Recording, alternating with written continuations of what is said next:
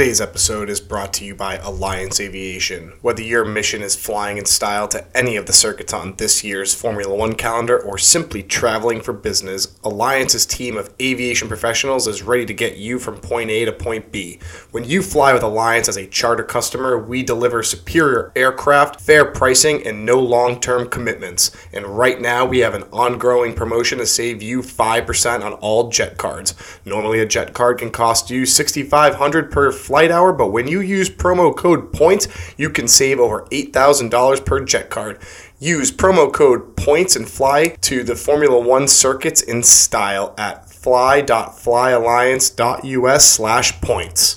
Welcome back to the In The Points podcast, the fastest growing Formula One podcast on the globe. On this week's episode, it's race week at the circuit Gilles Villeneuve for the Canadian Grand Prix. The first time we have been here since twenty nineteen when Sebastian Vettel received a five second time penalty, ceding his P one race win to Lewis Hamilton. This seventy lap circuit dates back to nineteen seventy and has two D R S zones, which should suit the Red Bull racing cars, although the Prancing Horse Scuderia will be hot to trot, looking to avoid another disastrous week. Weekend, chipping away at Red Bull's lead in both championships. Listen in as we talk which actors should play F one superstars for Apple T V's newest F one movie, draft the drivers we want to have a beer with, preview this high-speed Canadian circuit, and as always, give our predictions for race weekend. All of that, plus we have listener emails and much, much more. This episode is full of high-speed corners, D R S zones, and the hottest Formula One takes in the business. Don't touch those buttons because we are going racing.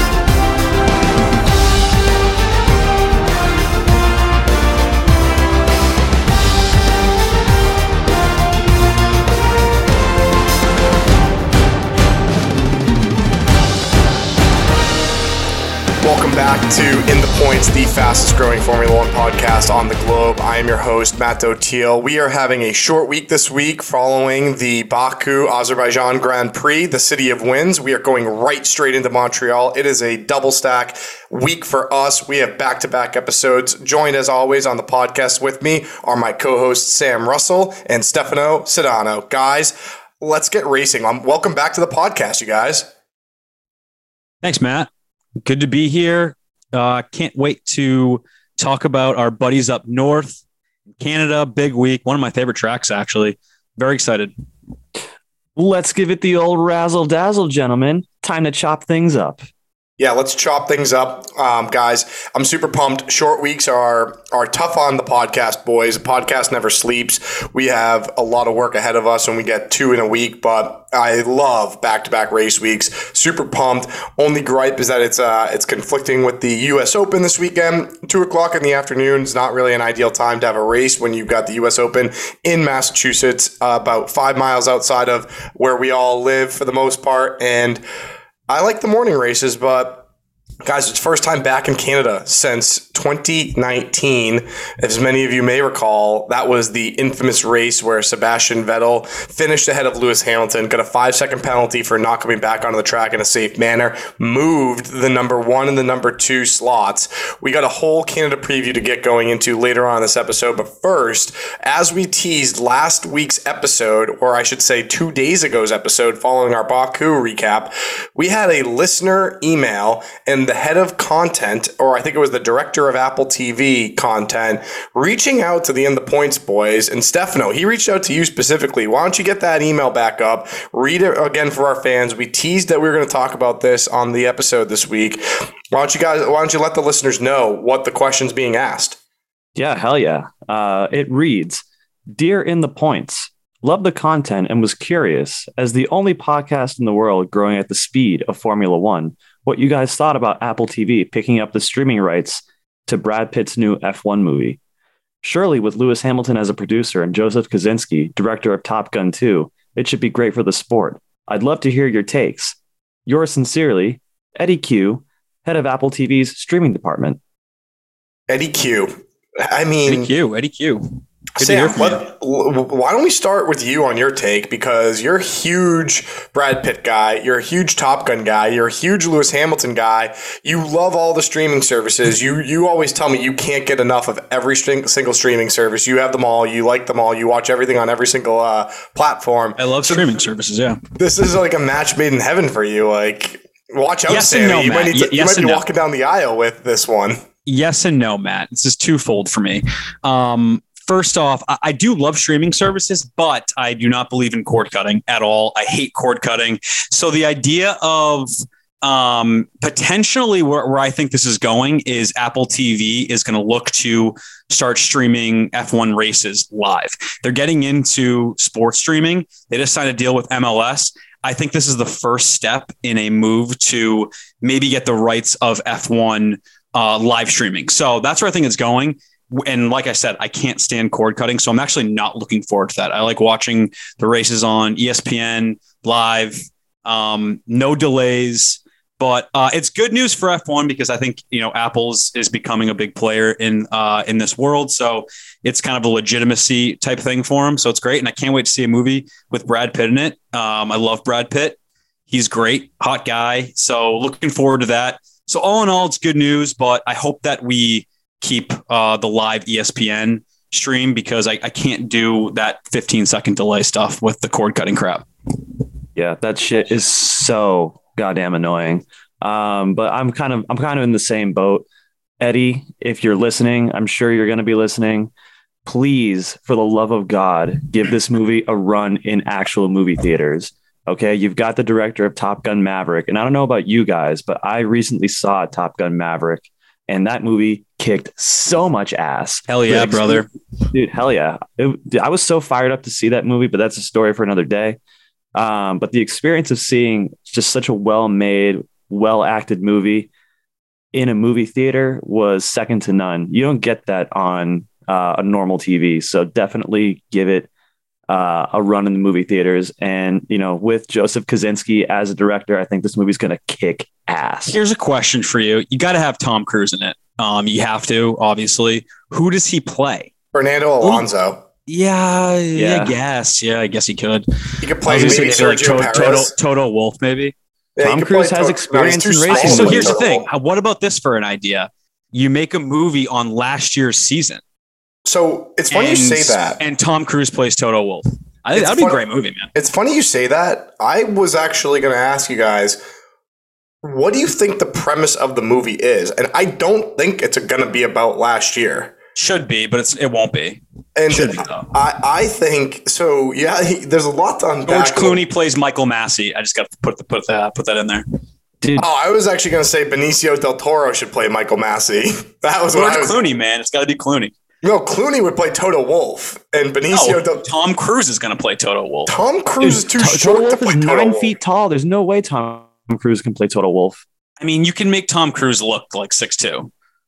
They In have. The that's what they pretty, have you seen, have you seen Mission Impossible four?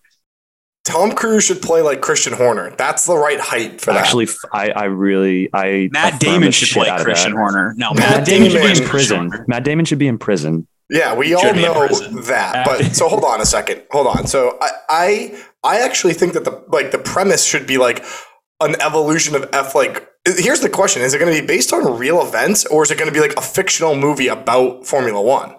Like I heard, about, I heard that it was going to be like, is it going to be like Rush, where it's like tracking Niki Lauda and James Hunt, and you get those guys being played? By the way, if that's the case, you need to have those guys come back and play Niki Lauda and James Hunt. Is it going to be a time period piece? Is it going to be like Top Gun, where it's fictional, but it's about Formula One, so they try to get it close to that? Or is it going to be about like the evolution of F one? Like I, I'm super pumped, but I have no idea where they're going to go with this. And I I just don't know where. I think like height wise, I would love to see Tom Cruise play like Fernando Alonso. That'd be hysterical. Just like get him a beard and he has to like talk in an accent. That'd be. I mean, he already played the last of the, the last of the Mohicans, right? So uh, last and what was Samurai? That was Daniel Day-Lewis in Last of the Mohicans. Yeah, all right. Daniel Day-Lewis, by the way, definitely needs to be in here in some way, shape, or form. Daniel Day-Lewis could play Fernando Alonso. Yeah, who? But the honestly, the best question is A, what is it the movie's even going to be about, and then B, who would play Crofty? I think you have to have Crofty play himself. It depends what time period this movie's in, because if it's I, like, I think you'd put him in any time yeah. period. You have him yell, "It's lights out, away we go," no matter whether it's nineteen seventy so, so we have, or two thousand. We have, we have an anachronistic commentator on, uh, like, say say it takes place in the eighties. Like, I don't think Crofty was commentating races back then. Doesn't it would be matter. Murray he, Wa- it would be Murray matter. Walker for that. McConaughey playing Schumacher. He actually looks decently enough like Schumacher, so I could see that happening. Martin Brundle being played by Peter Dinklage. No, Martin Brundle being played by Martin Brundle being played by uh, the guy from the English guy from Black Panther. I can't remember his name. I think it was like Martin. Oh, I can't remember his name, but that guy would be perfect for Martin Brundle. They're the same height. Dude, imagine he's the same height as Peter Dinklage.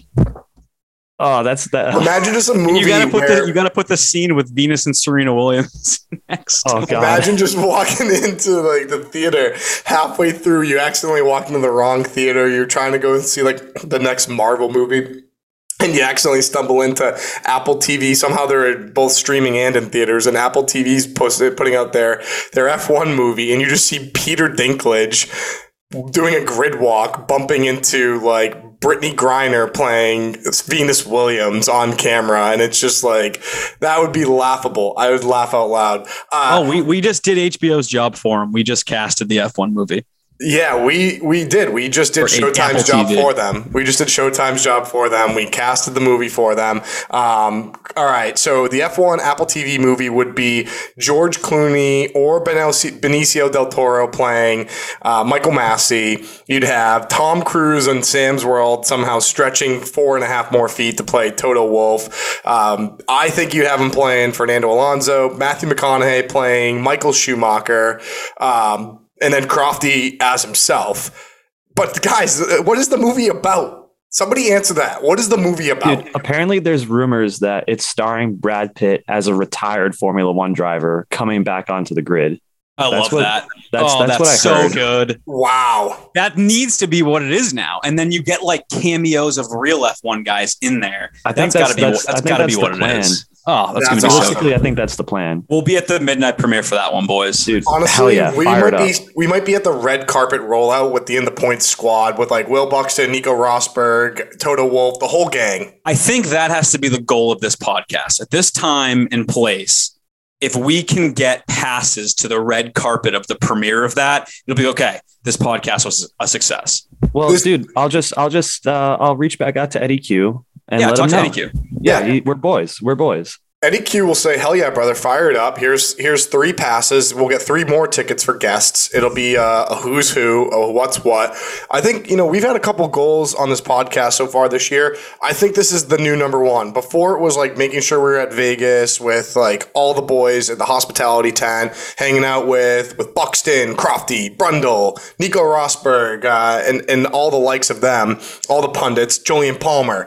Now that's kind of like table stakes. We know we're going to be there. Now it's okay. How do we get rolled out the red carpet with the likes of Brad Pitt, probably Tom Cruise, probably John Krasinski. He's probably going to be in the mix somehow. Somewhere. I'll one up you, Matt. What, what if we're in the movie? Like there's people playing us and we're like the American podcast. That's like referenced in the movie. Dude, oh, fuck. we, we're like, we're that's one week away from that.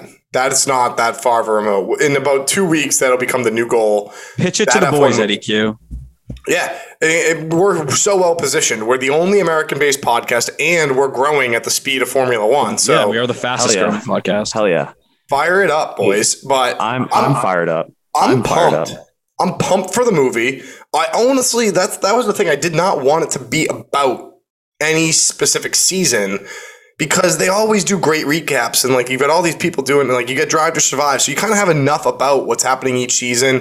I loved Rush. The Niki Lauda movie was fantastic. Uh, but I wanted something a little bit more outside the box with a ton of cameos. So if that's what they're doing and Brad Pitt is like, I hope Brad Pitt is playing the retired Nico Rosberg, to be honest with you, because that would be freaking electric. Playing Nico Rosberg with a Missouri accent.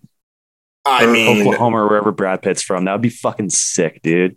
It would be so sweet. How do you sell that man as a German? It would be so sweet. And I think if you had Matthew McConaughey playing Michael Schumacher on top of that, too, as like the dad of, of actually, dude, guys, imagine this. Matthew McConaughey is playing Michael Schumacher, who is the dad of Mick Schumacher in, like, he's doing his own cameo. So Matthew McConaughey on screen is the dad of the actual Mick Schumacher at Haas, and he's just, like, going nuts. I think this would be electric. Yeah, I'm sold on that.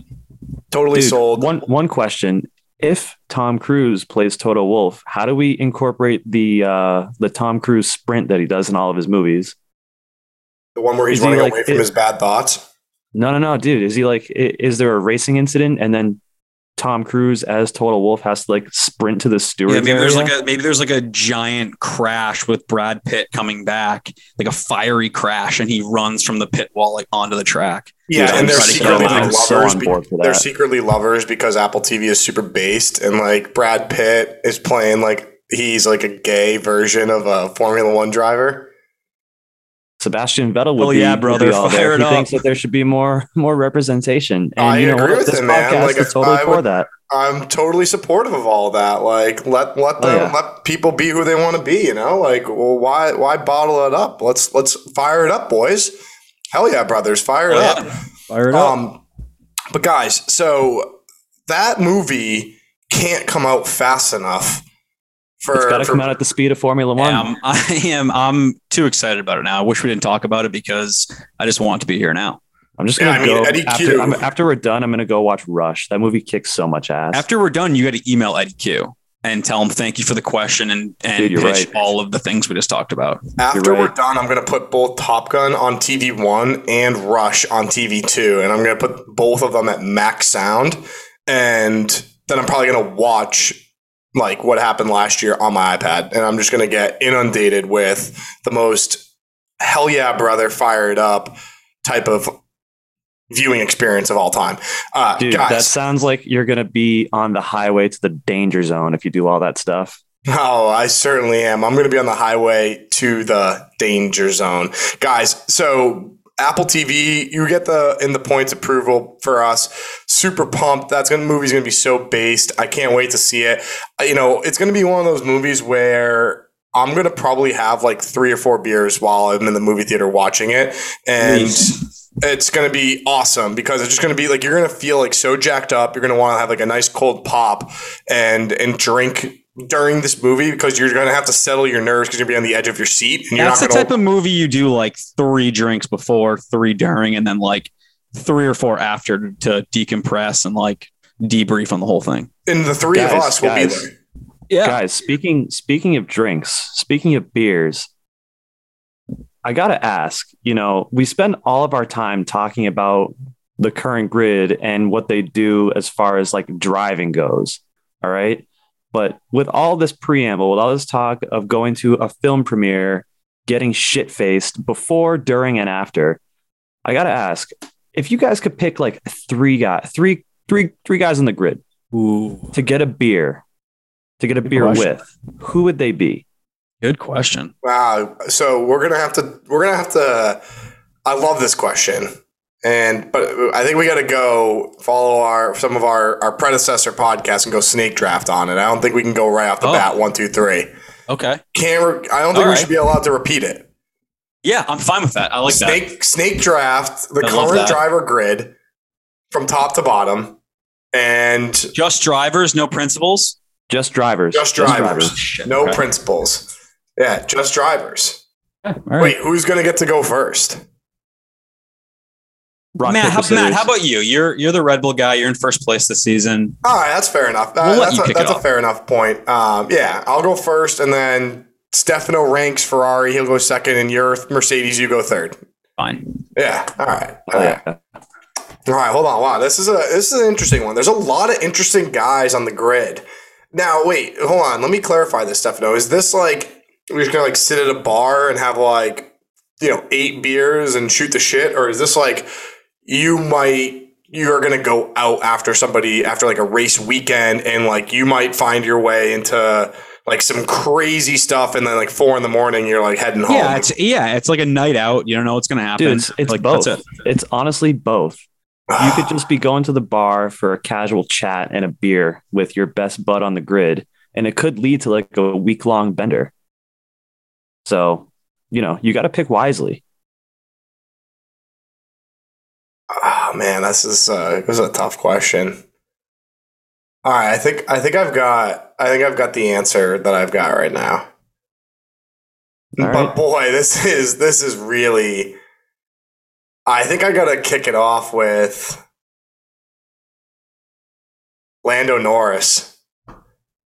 I think Lando gets into some like crazy stuff. Like I think like there's some videos of him after like Miami. Like I feel like he's like young. He loves to like have like hit the party scene. I think like Lando, you could like he's like a wild card. Like you could go and like he'd be funny and like kind of like you could yuck it up with him. But then like push comes to shove, you could be like in some model's party, like hanging out at like three in the morning. Like I think Lando's a total wild card, and I think like having a beer with him like would be.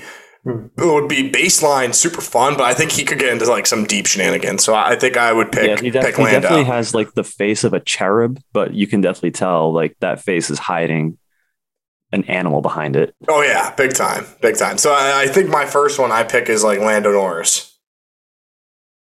Okay, okay. Stefano, go ahead. Ah, uh, dude, easy for me. Number one, Daniel Ricciardo. Wow. Wow, Talk like, to us about that one, dude. I'm go- I'm picturing just going after the race to the local tavern with Danny Rick. First things first, clink a couple of beers together. As the night goes on, we're chopping it up, shooting the shit. Next thing you know, we're down in shots, doing shoeies. That and sounds then we end disgusting. Up in- yeah, no, I, I, I'm I'm out on that. I well, that is you like know, you want to do a shoey. Nobody you want to do a shoey with Danny Ricciardo for him finishing twelfth? Uh, this has no bearing on performances on the grid. Uh, this is that's where you're wrong, Stefano. No, this is this is all a test of personalities, and Daniel Ricciardo definitely has the type of personality that I'd want to like hang out with and enjoy myself with. Yeah, maybe, but like. All right, all right, all right, all right, all right, all right. Sam, well, I'd all like right. to hear. Yeah, I'd like okay. to hear who you. So pick I get, over I get, Daniel I get two. I get yeah, two. You get two I picks. Get two you picks. get two picks. Um. So first, first one. I mean, this is an obvious one. I can't believe he got all the way to three. But Yuki Tsunoda.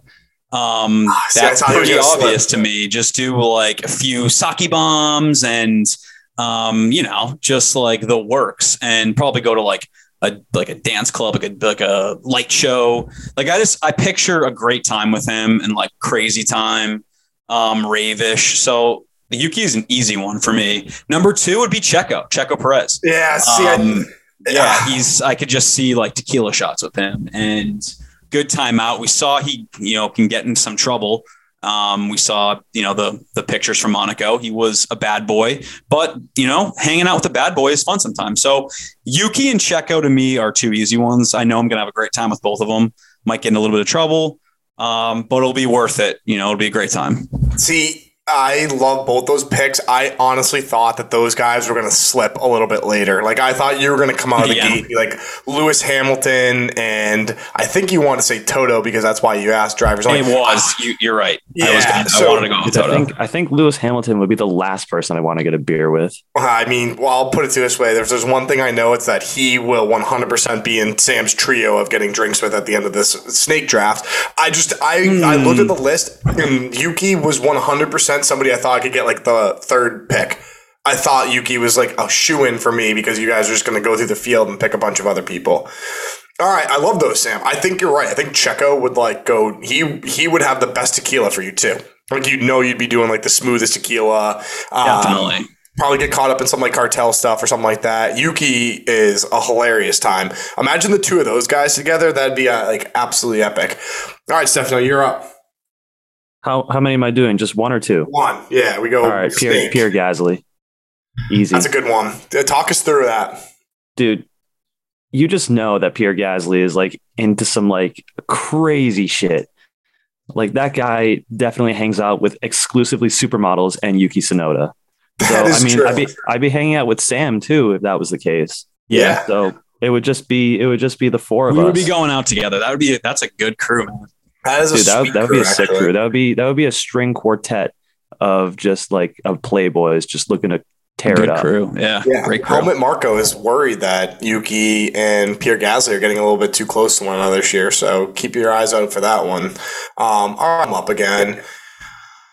Oh boy, man! You guys took a lot of the good ones that I thought I was going to get later on in this in this fight. To be honest with you, um, man, I, I hate where my crew is going. I wish I didn't go first. Now that I think about it, I, I think that the next one that I would pick, it's got to be for me Fernando Alonso. I think that he's kind of the pick. Other version of like Checo Perez. I think he is somebody who can definitely like he. I'll put it this way: he could out. He probably can drink more than anyone I know. He just seems like that type of guy that like can drink everyone under the table. He's gonna last the night. He's kind of that old wily vet who's been around the block, and he's gonna like he knows all the right spots, the right places, where to go, what to drink, who to meet, like. Huge network, all that stuff. I just think he would be super fun to go out with, and he would just show you a good time. Let's see. I got another pick, right? Um, boy, man, this is so freaking hard. I'm right now in between a couple. Um, you know, all right. This one's gonna like. This one's a tactical one. This one's okay. gonna be fun. I think I to round out my crew. I think I would pick Lance Stroll because I know Lando Norris would just be making – he would just be trolling Lance Stroll the whole time, and it would just be like a punching bag. We could be like – it would just be about spinning out and like, oh, you crashed or like, oh, like you just know like Norris and Fernando Alonso would be trolling Lance Stroll the whole time. So like I'd put him in my crew. I wouldn't want to have a beer with him, like, but I would want him in that that trio so that way he could just be like the punching bag in the butt end of all the jokes all night long. You need a strong third person because the Lando Stroll crew right now is one that my crew's probably like beating up at the bar. Probably right, to be honest with you. I'm, I don't like my crew at all. I mean, I had Fernando Alonso as my third. Dude, honestly, out of everyone in your crew, your crew including, including you, including you, I would hang out with Fernando Alonso because you picked, dude, Lance Stroll as your third. You'd have to bring Lawrence Stroll with you because he doesn't do anything without his dad. Yeah, but so how sick would that be? Imagine none of those none of those guys like mesh together. That's just imagine, like an odd crew. Imagine like Lawrence Stroll just picking up the tab for all of our shit too. Like you know, like we'd walk away from that with like P Js for all of us. I, I we'd walk out of that yeah, night and just guys, be like yeah. private jet in my driveway the next day. None of this sounds like fun. No, yeah, none know, of this man. sounds like fun. Alonso, the only one that the only one that I want to hang out with, the only one that I want to hang out with is Fernando Alonso, and only at this stage of his career. If I was going to hang out with like prime oh six Fernando Alonso, I'd say no because he'd be way too intense. Yeah, I don't know what to tell All you. Right. I think I think having uh, Lando Norris trolling Lance Stroll, I feel like he's like the. I mean, look, you guys have have you watched how? Lando like trolled Danny Ricciardo last year and how he like trolls the media every single weekend. Like it would just be hysterical. Have you seen watching Lance him Stroll? Huh? Have you seen Lance Stroll? Like just yes, in general? That's why I think it would be so funny because Lando Norris would just be trolling.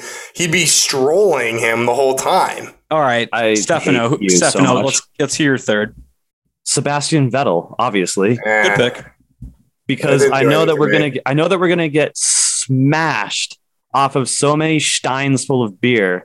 And if things get out of hand and God forbid we get robbed at the end of the night, I know Sebastian Vettel's got my back. He's going to jump on his electric scooter and chase down the fucking reprobates that just robbed us. Dude, Sebastian so he, Vettel would be lecturing you about climate change the entire night.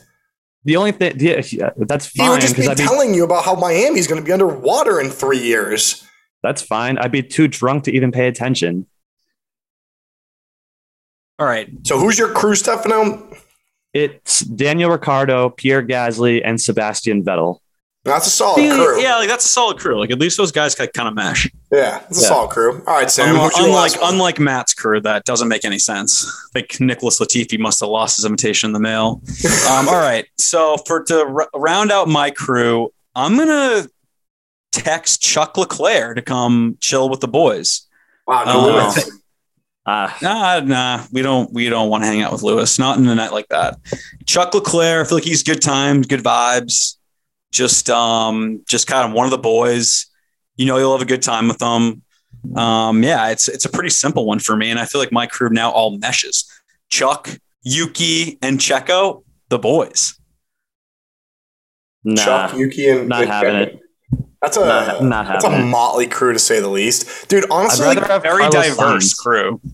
I'd rather have Carlos Sainz. Doesn't Caucasian, like he fun. Asian, Mexican. Chuck Leclerc doesn't seem like he's having any fun. Uh, and the Eastern European guy. I mean, or northern. I don't even know where that country from is. Monaco. That's not Eastern or Northern Europe. Does Does Leclerc even like do anything? Does he have fun? I saw I a picture of him smoking, like doing like the hand up to the mouth like you smoking weed once. So oh, that seems, sweet, pretty, cool. That seems I, pretty cool. I remember doing that, that when I was cool. seventeen. Um, I mean, do you?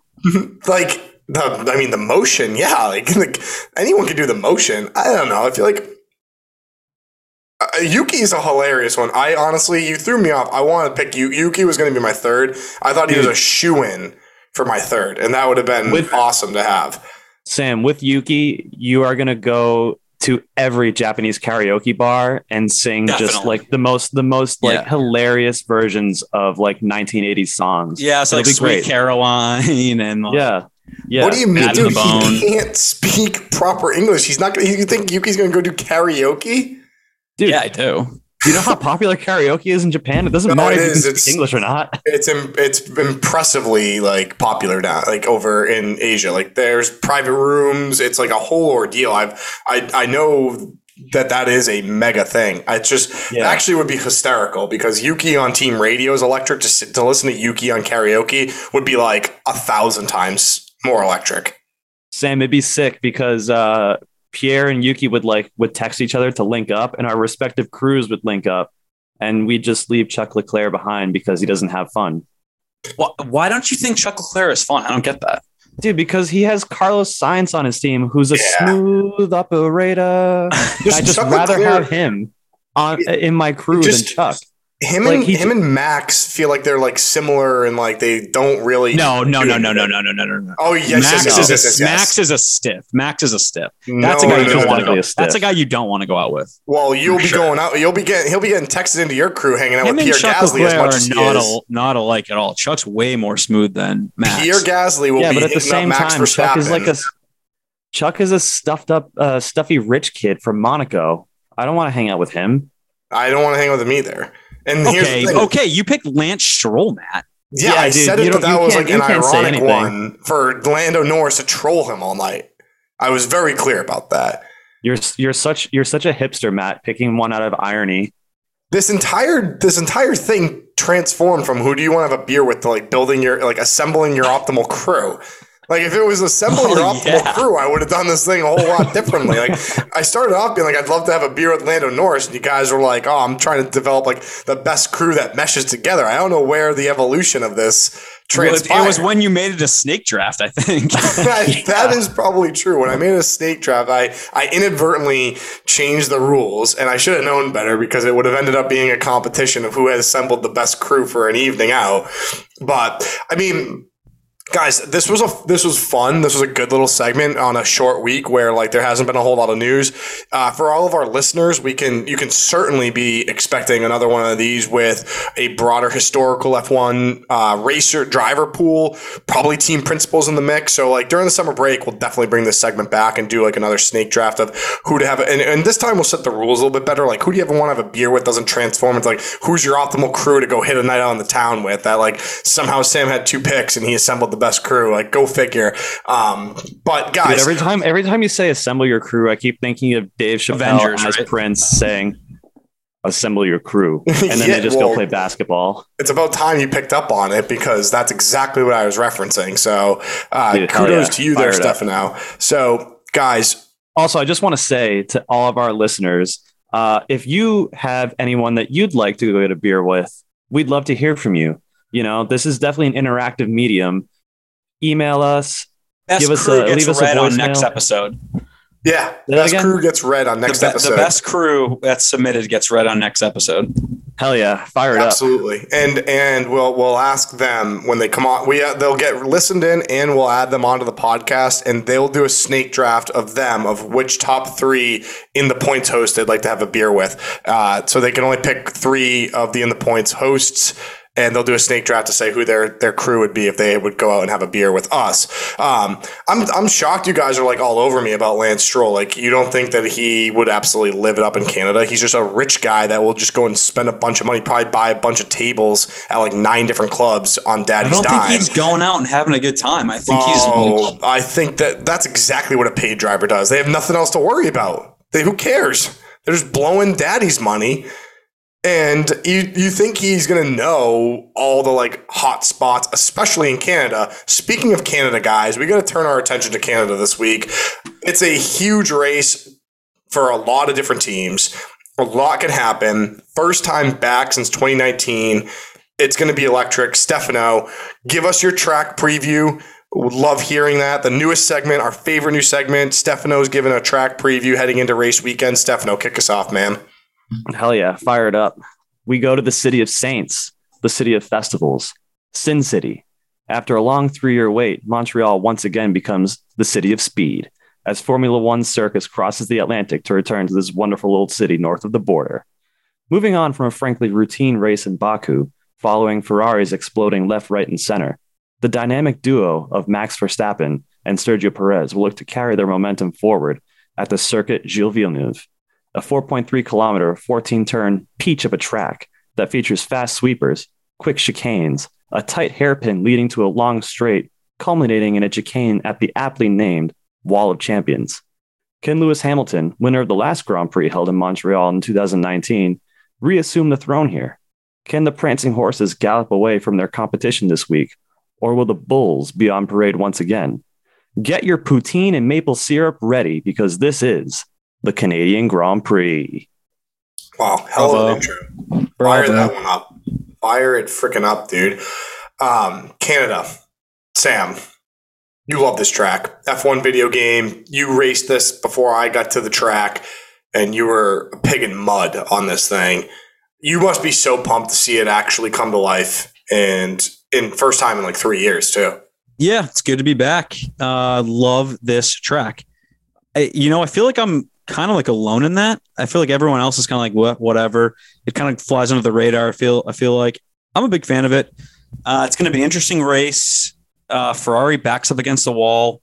I'm excited for it. It's. I find it a little ironic that the two like ambassadors of this track are like the two worst drivers in Formula One. Um, that's a little bit of a shame. It's kind of like made it into kind of like a joke. Uh, so that's too bad. But other than that, it's going to be a fun weekend. I think a lot of signs are pointing towards a, another Red Bull win. Uh, maybe some issues for Ferrari in trying to fix those reliability problems that they had. So I'm, I'm very interested to see what happens this weekend. Yeah. It's uh, it's funny because the two guys promoting it, it's so bizarre because uh, they don't really like mesh with the sport, let alone Canada itself. I mean, they're two pretty big outliers. Um, sucks that they're the, the spokesperson. That's probably why a lot of people don't really care about it, right? They're just like, whatever. Um, two D R S zones, though, but like the second one is a little interesting because there goes into a chicane right around thirteen, fourteen, but then the D R S continues on into turn one. So it's like an interesting little speed trap with two D R S zones. It's almost like three D R S zones, though, um, coming out of that hairpin, ten and eleven, where we saw Lewis went a little bit lo- um, wide back in twenty nineteen in his fight to catch uh, Sebastian Vettel. The circuit dates back to nineteen seventy-eight, seventy laps. It's all going to be a long one. It's going to be very similar to like Baku, where we watched a lot of laps on track. Um, or sorry, more like Monaco, where we saw a lot of laps on track, not like Baku, where we saw a lot less. All of them, though, for our new listeners, every single track is supposed to have right around the same race distance in terms of cumulative um, race distance of about three hundred kilometers. So each track is different sizes. That means they do different laps. But at the end of the day, they race the same distance. So all these cars are going to go for about three hundred kilometers. Um, yeah, this one, like, this one's a lot of fun. Like, I'm glad this is back on on circuit. It's crazy to me, though, that in a back-to-back weekend, they're going from Baku to Canada, and then they do, like, from Silverstone to Austria. Like, they're, they couldn't be going further from two points in the world than they are to this time. I think I saw it was a, it was a thirteen and a half hour flight. Yeah, it was crazy. I remember going to bed after watching Baku, and like Lando Norris posted a story being like, all right, I'm about to get on my flight. And then like the next day at like four p.m., it was like a no- news story. It was like just landed. And I was like, huh? But uh, yeah, I mean, it's a pretty important race for Ferrari, really. Like, I mean, it's it it's coming off of two reliability issues that are seemingly unrelated at Baku. It's very important that they... It's probably points. Their most important so far. I you totally know, they, agree. They, they need they need a statement race right now. You know, they need to they need to prove that they're not just like the strategists aren't going to just be a bunch of chickens running around with their heads cut off, following you know the horror show of reliability from from Baku. Uh, so they definitely need cool heads in the pit lane uh, on the strategy side, and Chuck and Carlos definitely need to definitely need to drive their hearts out. Stefano, uh, are you well. are you worried about Chuck having to take a grid penalty for um, a new some new engine parts? Is he going to have to? It sounds like race. there's a sounds like there's a good chance he might for this race this early yes. in the season. Yes, oh, that seems honestly. so crazy. Yeah, the, apparently the uh, it was a lot. The damage was a lot worse than they originally thought from last weekend. That's honestly, I'm not worried insofar as like his overall race. Um, if he starts from the back of the grid, I think he's still going to be able to climb up to challenge for a podium. Um, but if he starts from the back of the grid, there's no way he's going to win. Back of the grid would be crazy. Uh, uh, no, I, I heard t- a ten, ten place penalty. A ten place penalty is basically him starting eleventh because he'll be sitting on pole. But I mean, this one, this weekend's really could be very crazy. I was thinking about it, Sam. I didn't realize he was going to take a grid penalty, but if he if he had to take a ten place grid penalty, and for somehow Red Bull had reliability issues, we could be seeing Mercedes return to first place. P one. That's what they need. That is that is exactly what they need to happen. What what they need is both cars out and them uh one two finish. Because if that happens, then it's kind of game on. If that happens, yeah, definitely, we- it swings the constructors, especially into uh, into a whole new sort of thing. Because I think at that point, Mercedes will probably overtake Ferrari. Depends on where uh, Ferrari would end up. Standings. If if um, if both Bulls, both Ferraris D N F'd and Mercedes went one two with fastest lap, they would have two hundred and five points to Ferrari's one hundred and ninety nine. So it would really depend on what Carlos Sainz does. Um, and where Charles Leclerc has to start and how much he can make up in the field. If he starts eleventh, I think he's easily going to be challenging the Mercedes for probably the race win if he had to start from eleventh, assuming reliability. He's going to make mincemeat out of that field and probably by like lap six, he's easily going to be in P three. I mean, again, if that's assuming, the Ferla- assuming, assuming Fernando Alonso doesn't hold everybody up like he's been doing the past couple races. Yeah, Alex Albon was not very happy about that one bit. But... You're right, Sam. This this track, it's it, here's the here's the big problem for Mercedes. This track has not been resurfaced in a long time, and it's not super smooth. It's a very bumpy track from what I've heard. So Mercedes porpoising, I don't think is going to be nearly as bad as Baku, which if you guys watch some of the replays, there was like Lewis Hamilton's porpoising was so bad, he almost crashed his car into, the, into turn seventeen because he couldn't control it. That's how bad it was. Um, we'll get to that in a second. But it's super uneven. I think I would expect their car to perform similar to how it performed in Spain. And I think that that's what I'm expecting coming into this week is that Mercedes will perform like they did in Spain, and they might have some really good race pace, and maybe they get some good setup related um, performance out of the car. And my question to you, Sam, does Lewis Hamilton finish ahead of George Russell this weekend? It's hard for me to sit here and with a straight face and say yes. I mean, he just hasn't shown anything to prove that he's in a position to do that. Um, so I'm going to say no. I think Russell finishes ahead of him again. Uh, but I think Hamilton is obviously very motivated to get a finish um, ahead of his teammate. So it wouldn't shock me, but I just don't just don't think he's in the position yet. We haven't really seen much promise from him. And he's been like distant. I mean, I know he's finished right behind him, but it wasn't like he was on his, his tail at all at Baku. So no, I don't think he's going to. Yeah. I think he is. Um, I think he's something's going to like dig deep, and I think something's going to. I think like, they're going to fix something on the car. I actually think like I just have this like weird gut feeling that Mercedes is going to be super competitive this weekend.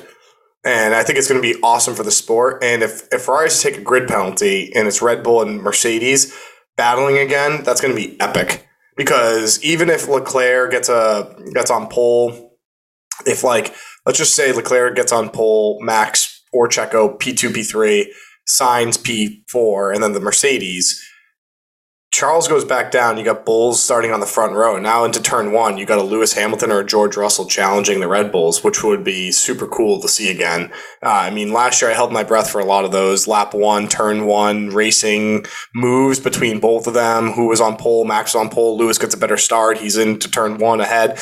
But like, I'm kind of craving that again. I'm craving a Max Lewis battle again, even if it's just for like a lap or two. And then like, it just, you need to see it. Um, And, I mean, how about Christian Horner saying if it was his drivers, he'd be hamming up the porpoising and the unsafe conditions and all that stuff? Like, just Sandy, so sick of that guy.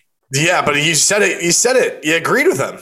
Yeah, I know. But, like, shut up. Just, like, shut up. He's, you know, he's just, like, loving it um, because they don't, they're not having any porpoising issues. So it's just, like, shut up. I can't stand the guy. Yeah, all right. It said differently. If you if he was like the Mercedes team principal and you liked the guy, you'd be doing you you'd be like, yeah, he's funny. I don't think so. No, I don't think so. Uh, agree to disagree. Ferrari though, my question for one of you, I don't care who answers. Um, Carlos Sainz, what type of weekend does he have? Start with Sam. Uh, Sam, you always say Carlos Sainz. You got, I mean, you got to tell the, the folks. I think I think we're in for a strong Carlos Sainz weekend. Uh, I have this feeling, and that's kind of like the the take that I've got cooking in the oven right now at about three fifty. It's preheating. I think we have a, a big weekend from Carlos. Um, I'm just I'm like leaning towards this thought that Leclerc is going to take a penalty and get it over with, and I think Sainz is going to feel like he's the guy this weekend and knowing the team is relying on him. And I'm just, uh, I'm starting to think that we see a big Carlos Sainz weekend this weekend. Does Carlos Sainz win a, win a race this year? Yes. Let's wait until the predictions at the end of the show to get okay. to that. I like that. Stefano, what do you think is going to happen with all the customer engine teams? We saw it last weekend. Um, Alfa Romeo, Haas, these midfield teams that are relying on these Ferrari power units, these Ferrari engines. What type of weekend do you think that those guys come back with? Do you think Haas, Mick Schumacher, Kevin Magnussen kind of come back in, into the form that we thought that they had starting in Bahrain? Do you think they're slow playing their development? Like Mick honestly, has had just an abysmal season. Honestly, based on the, the past few races results alone, I don't th- I don't think Haas is in with a shout at all this weekend. Um, you know, following uh, Mick's crash in Monaco, the horror crash, and then just his his no show in Baku. You know what? What's he going to do in in Montreal? Not much. And then K-Mag hasn't really shown a whole lot either. Uh, I don't see any, either of them finishing anywhere near a points finish. Um, for the Alfa Romeos, I think I think Zhou Guan Yu showed glimpses of form. Um. in Baku before his retirement, so he could be in with a shout. And I think Valtteri's definitely, you know, probably there for like a, a middle of the top ten finish, you know, between P five and P ten, somewhere in there. Um, you know, he knows the track pretty well. Um, so I think, I think for customer engines, I think Alfa Romeo has a better shot at like a successful uh, race weekend this, this, uh, this weekend in Montreal.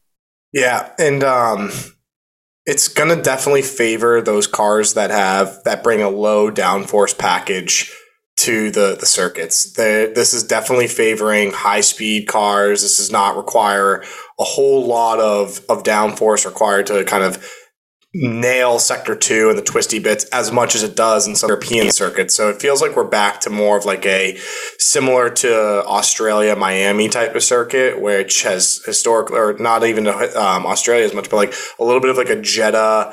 Um, it just seems like, to Sam, your point earlier, the, the pendulum on this particular race weekend is swinging a little bit right now preliminarily into Red Bull's favor just because of the types of packages that they bring. Um, but like, I mean, we saw so many times Ferrari, you know, can is going to be super competitive if they take away reliability.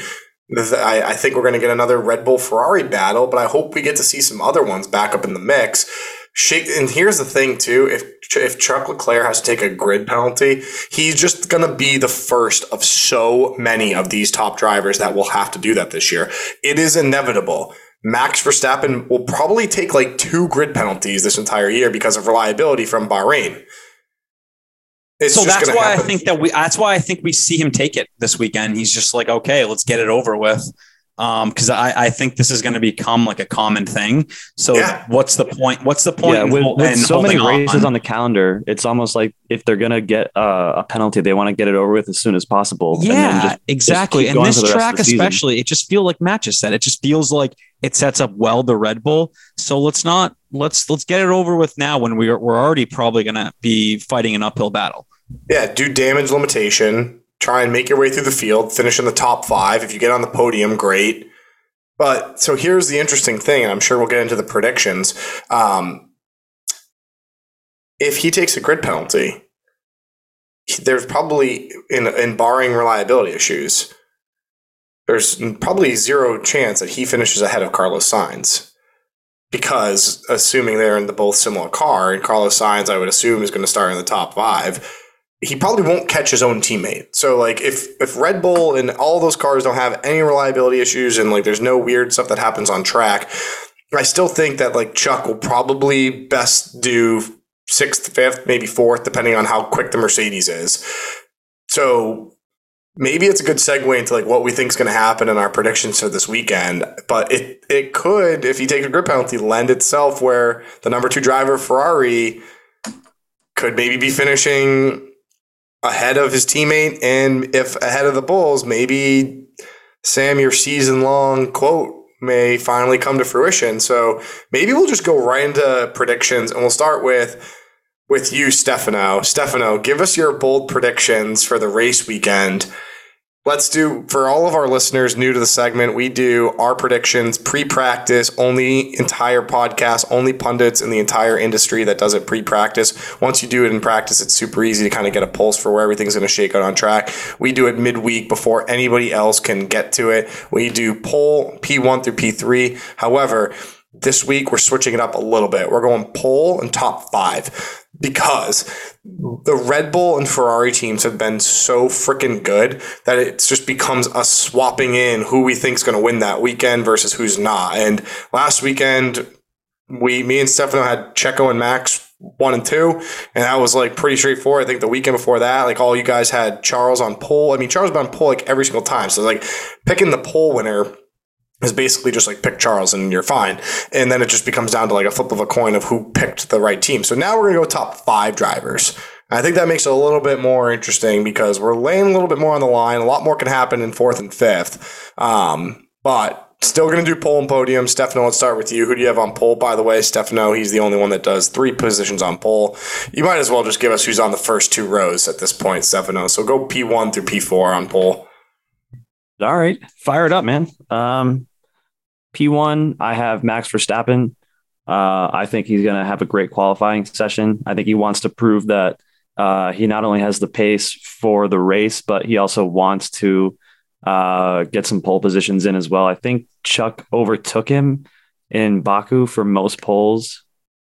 Um, or I think he surpassed his number of poles. So I think he wants to wrench that back from Chuck. I maybe wrong on that. You think Chuck um, Leclerc has more poles in Formula One than Max Verstappen? I think I I remember a there was stat like three like seasons like where like Charles Leclerc didn't even like sniff the front two rows. I'm saying no way on that. Yeah, that can't be right.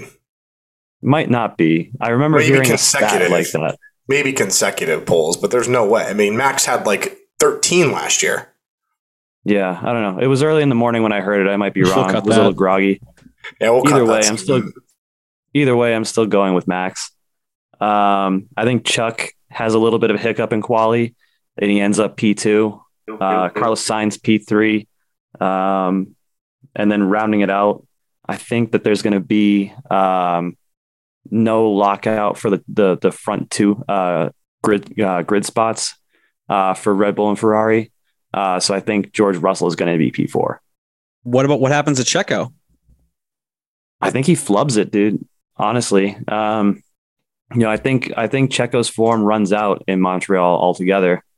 Um, so I think he flubs qualifying. I think George Russell takes advantage, uh, gives us a storming lap in, quali- in qualifying for uh, a commanding P four position.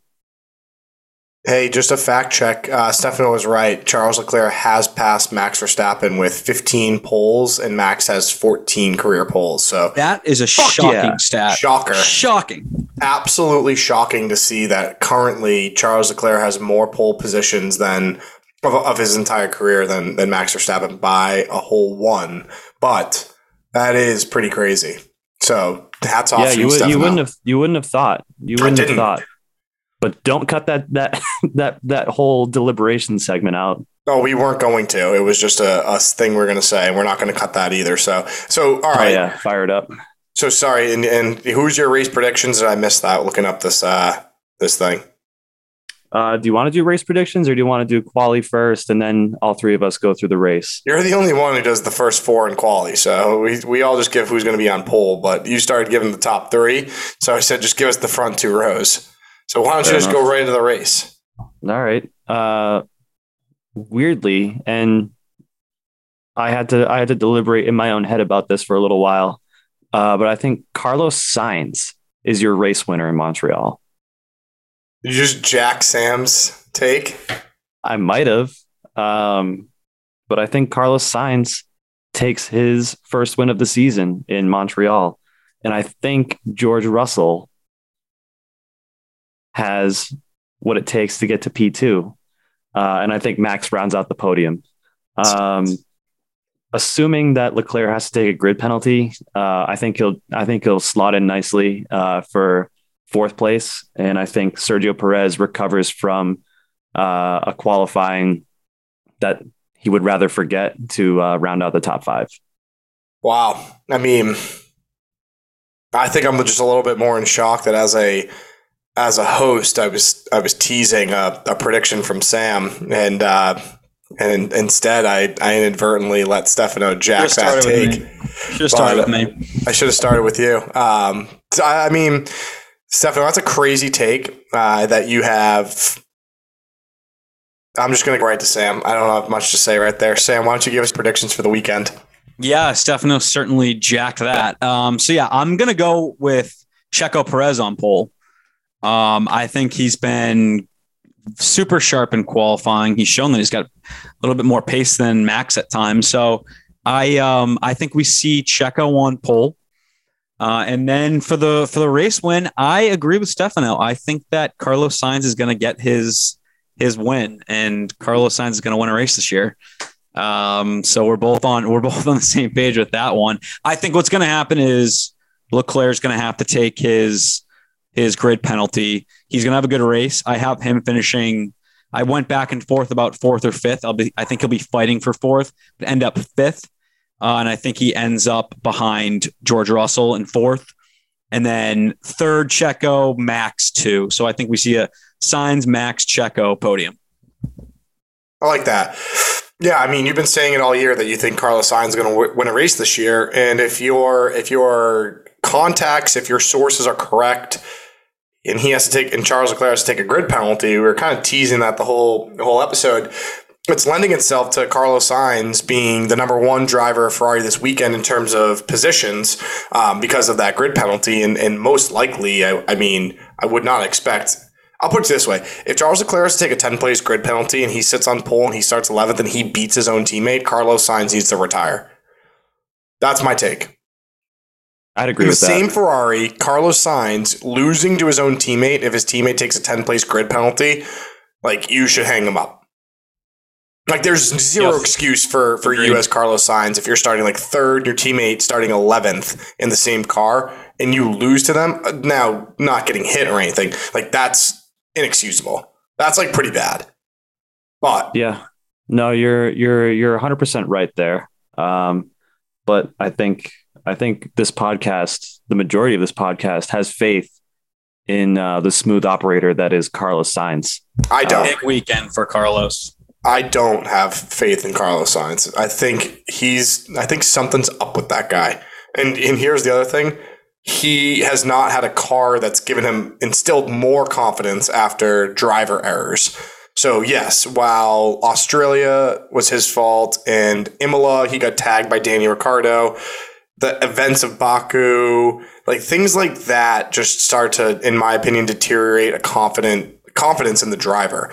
And I'm not saying it's all like, oh, he's not a good driver, he can't do anything anymore. I just think collectively, all these D N Fs, all these collisions that aren't his fault, the hydraulic issue, all of these things start to just put more and more and more pressure on him in the next race. And then when that doesn't go his way, it happens in the next race and then in the next race. So that's the reason why I'm losing faith in Carlos Sainz, not in his ability, just in the fact that the amount of pressure and mounting on his shoulders, especially after a Ferrari double D N F, it's just mounting. And I'm, I just don't know if he's the type that can internalize that pressure and turn it into diamonds, or if he's going to fold. And we're going to learn a lot about Carlos Sainz the rest of the season, because there should be nobody on the grid right now that has less confidence than him out of his own control. And we'll see what he's made of. So, Um, yeah, I like your guys' predictions. I think it's going to come down to whether or not Ferrari can set up the car and, and challenge Red Bull at this track. Suits Red Bull. Maybe Red Bull will have some reliability, but it's going to be interesting to see Carlos Sainz, um, if Chuck Leclerc is taking a penalty and what he's going to do on track. So for my, my poll prediction, I think it's got to be a Ferrari. I think it's going to be Chuck Leclerc. It's, that car is so fast in a one lap setting that it's like almost impossible to say that it's not going to be the Ferrari sitting on pole this weekend. Uh, they've done it everywhere. They have, I think, six this year out of eight races, and it's nuts. And the, it's just, it's crazy what they can do on track in that one lap, and their race pace is, is very good too, but this one lap is insane. And I think it's going to be Chuck. Uh, I'll, I'll go full first two rows. I think it's going to be Chuck. I think it's going to be Checo. I think it's going to be Max. I think it's going to be Sainz. I think it's going to be, I think Checo's having an unbelievable year for qualifying. And the reason why I say that is because I'm actually starting to get the sense that Max doesn't really care as much about qualifying as he did last year. I think I said that on the last episode. He can win from third. And he can, he's won from fourth. And so it's like, I think he's putting less emphasis on how important it is to be on pole. And yeah, he wants to prove it and do it. But I think right now, if you like gave him truth serum, what does he care about more, being on pole or having a, or winning the race? He's going to say winning the race. So I, I think that the race pace is pretty impressive there. Um, for the race, I think we're going to get another Red Bull one two. And I know that's such a homer take, but they just look so strong. This track favors them. The both drivers are driving so confidently. They're meshing. The team is working really well. They've got a ton of momentum. Ferrari, they're a little bit back on the back foot. They have to perform a little bit more pressure on the team. The Red Bull can just race loosely, like in terms of like everyone can kind of let their hair down a little bit and they don't have to have the pressure, versus like this time last year, they were in Ferrari shoes. Um, so that's why I think you're just going to see, and the track kind of suits them. So barring reliability, I think you get a Red Bull one two. I think you get Lewis Hamilton on P three. I think finishes ahead of his teammate this weekend, George Russell. I think he they're going to find something in the car. He's going to want to perform. He's going to do his best, and I think he's going to perform on track. Um, I think you see Carlos Sainz P four. And I think you probably see – this one's so tough. I think if – and this, again, this is all assuming Chuck Leclerc is taking a, a grid penalty. Otherwise, I think you get him closer up into like second or third. And then I think you see – I think you see Chuck Leclerc P five and then George Russell P six. And I think it's the first weekend you see George Russell not finish in the top five. That's my prediction. Matt, Matt you said a Red Bull one two, but you didn't specify who places where. Max Checo. Okay. All yeah. right. Fair enough. And and the reason why, and I know that's such a, a homer take, Checo's race pace in Baku was nowhere close to Max's. And yeah, he had a great qualifying lap. Even I think I have him out qualifying his own teammate. It, race pace is everything, and he finished like twenty seconds ahead of his own teammate. I think they were on the exact same strategies, maybe one or two laps difference of when they pitted under the safety car. Um, but they yeah. basically started on the same tires. Max started a place behind Checo, he finished twenty seconds ahead. Like no extra stop for the, fast the thing, lap. The thing about Checo. Uh, he doesn't really have the best history in Canada. I think his best ever finish here was uh, a third place back in like two thousand twelve or two thousand thirteen. I can't remember exactly, but he like he doesn't place very high here. Uh, couple that with the way he races. He's very hard on his tires in the first few laps, and uh, pair that with uh, a rough track surface in Montreal. He could really kind of screw himself over as far as strategy goes. He may have to pit earlier than expected, and that might screw up his positioning uh, on the grid as well. Um, so I just, I, I'm not sold on, on Checo having a good race weekend uh, in Montreal. Yeah. I mean, tire deg has been another theme this year. We didn't even really bring that up on this podcast, but tire deg is definitely going to play a significant factor in this week's race. And yeah. to be honest with you, the like the more I think about it, the more I kind of equate this could be like another repeat of Australia, where like Ferrari actually might not have the best race pace, but they're better off on tire deg and they can actually go longer on the stints. It's going to be awesome. It's going to be super interesting, because what I really, really hope, and I hope with our predictions, I hope we are not robbed of an electric battle for podiums like we were in Baku with reliability issues.